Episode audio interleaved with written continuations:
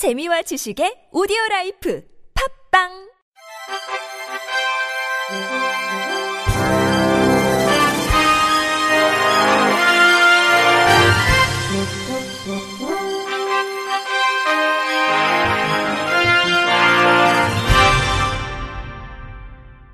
청취자 여러분 안녕하십니까? 6월 1일 금요일 KBIC에서 전해드리는 생활 뉴스입니다.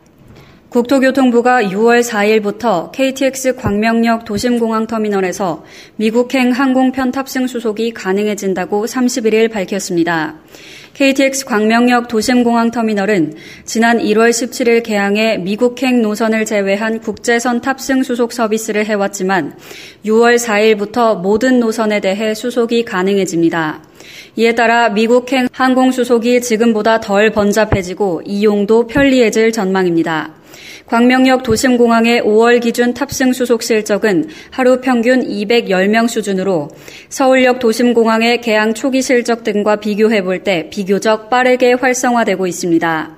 광명역 도심공항과 인천공항을 논스톱 운행하는 리무진 버스는 하루 평균 이용객이 약 1000명 수준으로 코레일에서 버스 증차를 준비 중입니다.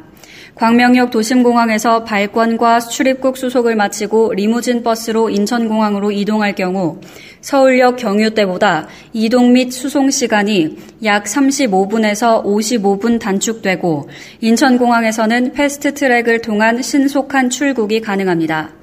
주현종 국토교통부 항공정책관은 미국행 수속을 하려면 미국 교통보안청이 실시하는 까다로운 항공보안평가를 통과해야 하는데 광명역 도심공항은 보안성과 안정성을 모두 인정받은 셈이라며 이번 미국행 수속 개시로 항공과 철도 교통을 유기적으로 연결하는 광명역 도심공항이 성공적으로 활성화하는 데 발판이 마련됐다고 말했습니다.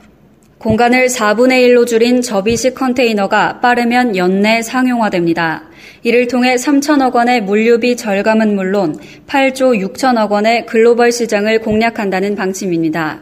접이식 컨테이너는 한국철도기술연구원이 4년 동안 개발해 만든 독자 기술로 2.6m짜리 컨테이너를 접어 4분의 1 높이로 낮춰 약 75%의 공간을 절감하는 것이 핵심입니다. 앞서 네덜란드 등 물류 선진국들이 30년 넘게 도전했지만 상용화가 가능한 접이식 컨테이너 기술을 개발한 것은 우리나라가 처음입니다. 정부 관계자 등에 따르면 국토교통부는 지난해 1월 컨테이너 시연 행사 이후 줄곧 상용화에 노력해왔습니다. 정부 관계자는 약 500만 원 선이었던 제작 비용을 낮추고 컨테이너를 접는 보조 장치를 보완하는 등 상용화에 노력을 기울였다며 기술 보호를 위해 국제 특허 등도 추진하고 있는 상태라고 말했습니다. 이를 통해 핵심 기술의 경쟁력을 확보한다는 방침입니다. 이 밖에 접어서 틈이 생기는 컨테이너의 특성상 눈이나 비 등 자연 환경에 노출될 경우 상품 손상을 막는 추가 기술도 마련한 것으로 알려졌습니다.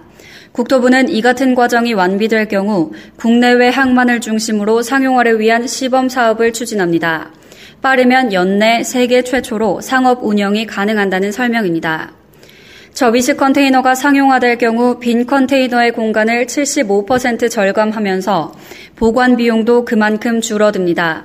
만성적인 부지 확보에 어려움을 겪고 있는 항만 분야의 문제도 해결됩니다. 특히 수출 후 빈 컨테이너를 가져오는 과정에서 소비되는 연간 3천억 원의 운반 비용이 절감됩니다. 컨테이너 생산 부분을 고려한다면 경제적 파급 효과는 더 커집니다. 정부 관계자는 통상 10년 수명의 컨테이너는 ETU 기준 200만 개에 달한다며 이를 경제적 효율성이 뛰어난 접이식 컨테이너로 교체한다면 원천 기술을 지닌 우리나라가 연간 약 8조 6천억 원의 시장을 선도하는 셈이라고 설명했습니다. 국토부 관계자는 원천 기술을 가지고 있는 접이식 컨테이너의 경우 국내 물류 산업의 새로운 기회가 될 것이라며 이를 위해 연내 상용화에 속도를 내겠다고 강조했습니다. 서울대 연구팀이 죽은 곤충의 다리도 움직일 수 있게 하는 인공신경을 개발했습니다.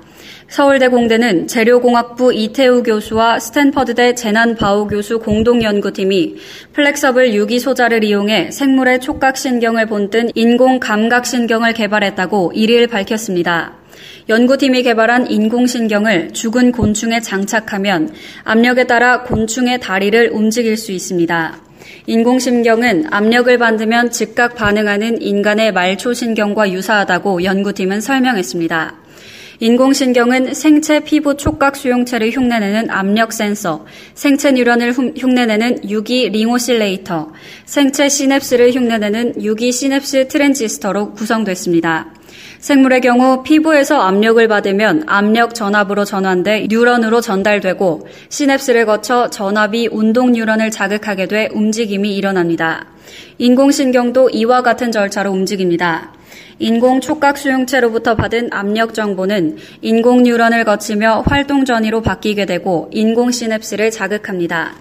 연구팀은 소프트 로봇에 인공신경을 장착하면 로봇이 인간과 비슷하게 움직일 수 있다고 설명하면서 시각장애인을 위한 점자도 인공신경이 해석할 수 있다고 소개했습니다. 이 교수는 사람같이 행동하는 로봇, 신경 일부분에 장애가 있는 사람들을 위한 보철 장치 개발 등의 새로운 이정표를 제시했다고 평가했습니다. 이번 연구 결과는 국제학술지 사이언스에 1일자로 게재됐습니다. 값비싼 해산물의 대표로 꼽히던 전복, 이제는 옛말이 됐나 봅니다. 마트에서는 지난해 반값의 전복을 내놓기도 했는데요. 왜 이렇게 전복값이 폭락한 건지 KBS 박대기 기자가 취재했습니다. 산지에서 막 도착한 싱싱한 전복이 새벽 경매시장에 나왔습니다. 중개인이 몰렸지만 낙찰가는 좀처럼 올라가지 않습니다.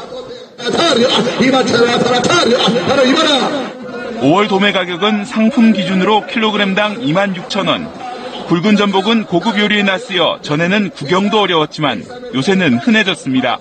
인터뷰 신대일 노량진 수산시장 경매사. 가격은 작년 수준에 비해서 6, 70% 선에 유지되고 있습니다. 전복 가격이 내려가다 보니 이 마트에서는 지난해의 반값, 역대 최저가의 전복을 판매하기 시작했습니다. 인터뷰 박명자 서울시 은평구. 잘 못 먹죠. 너무 비싸서. 워낙 좋아하긴 하지만 그렇죠. 잘 못 먹는데 이번 기회에 좀 굉장히 저렴한데요. 전복값이 하락한 것은 생산량이 크게 늘었기 때문 6년 전 6천여 톤에서 지난해 16,000여 톤으로 급증했습니다. 올해는 지난해보다도 3천 톤 가까이 더 생산될 전망입니다. 공급은 자꾸 느는데 주요 수출국이던 중국마저 전복 양식을 늘려 팔로도 막혔습니다. 인터뷰 이말열 전복 양식 어민. 또 대외적으로 해외 수출이 아주 안 되다 보니까 가격이 엄청나게 싸져버렸어요. 그래서 저희 어민들은 아주 어렵습니다. 지금 아주 도산 위기에 처할 정도로 어려움을 겪고 있습니다. 고급 해산물이던 전복을 저렴한 값에 먹을 수 있어 소비자들은 반갑지만 어민들은 앞으로 수온이 점차 올라가면 팔지 못한 전복들이 폐사할까 시름이 깊어지고 있습니다.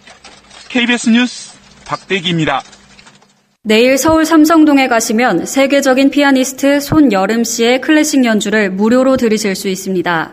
이번 재능기부를 위해 팬들에게 신청곡까지 받은 손열음 씨가 어떤 무대를 선물할지 관심이 모입니다. 손열음 씨는 내일 오후 3시 서울 삼성동 코엑스몰 별마당 도서관에서 무료 공연을 갖습니다.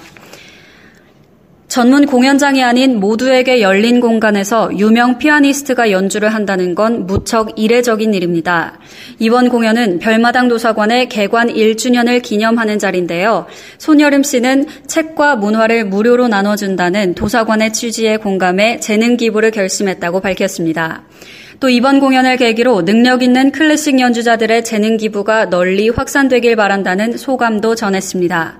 한편 손여름 씨는 2011년 차이콥스키 국제 피아노 콩쿨 준우승 이후 세계 정상급 오케스트라와 협연을 이어오고 있습니다. 경주와 포항 지진의 경우 한참 뒤에 재난 문자가 도착하면서 큰 논란이 됐는데요. 앞으로는 기상청이 재난 문자를 직접 발송하는 것으로 바뀌면서 40초 안에 지진 발생 정보를 받을 수 있게 됩니다. YTN 정혜윤 기자의 보도입니다. 지진 재난 문자가 제 역할을 하지 못한 건 시스템 문제였습니다. 기상청에서 행정안전부로 정보를 보내는 과정에서 쓸모없는 시간이 소모된 겁니다. 하지만 앞으로는 기상청에서 재난 문자를 발송하는 CBS 시스템을 직접 운영합니다. 최대 5초 정도 시간이 줄어들면서 지진 조기 경보는 25초 이내, 긴급 문자는 40초 이내에 문자를 받을 수 있습니다. 인터뷰 연 협진 지진화산센터 지진정보기술팀 과장. 이번에 저희가 그 재난문자 발송 체계를 개선을 하게 되면 어, 전체적인 전달 시간이 1초에서 최대 5초까지 줄어들기 때문에 기존에 30초에서 50초 걸리던 시간이 어, 20초 중반대에서 어, 40초 중반대까지 당겨질 수 있을 것으로 기대하고 있습니다. 재난 문자에는 지진 정보와 함께 주의 사항과 대피 방법 등 기본적인 국민 행동 요령도 함께 제공됩니다.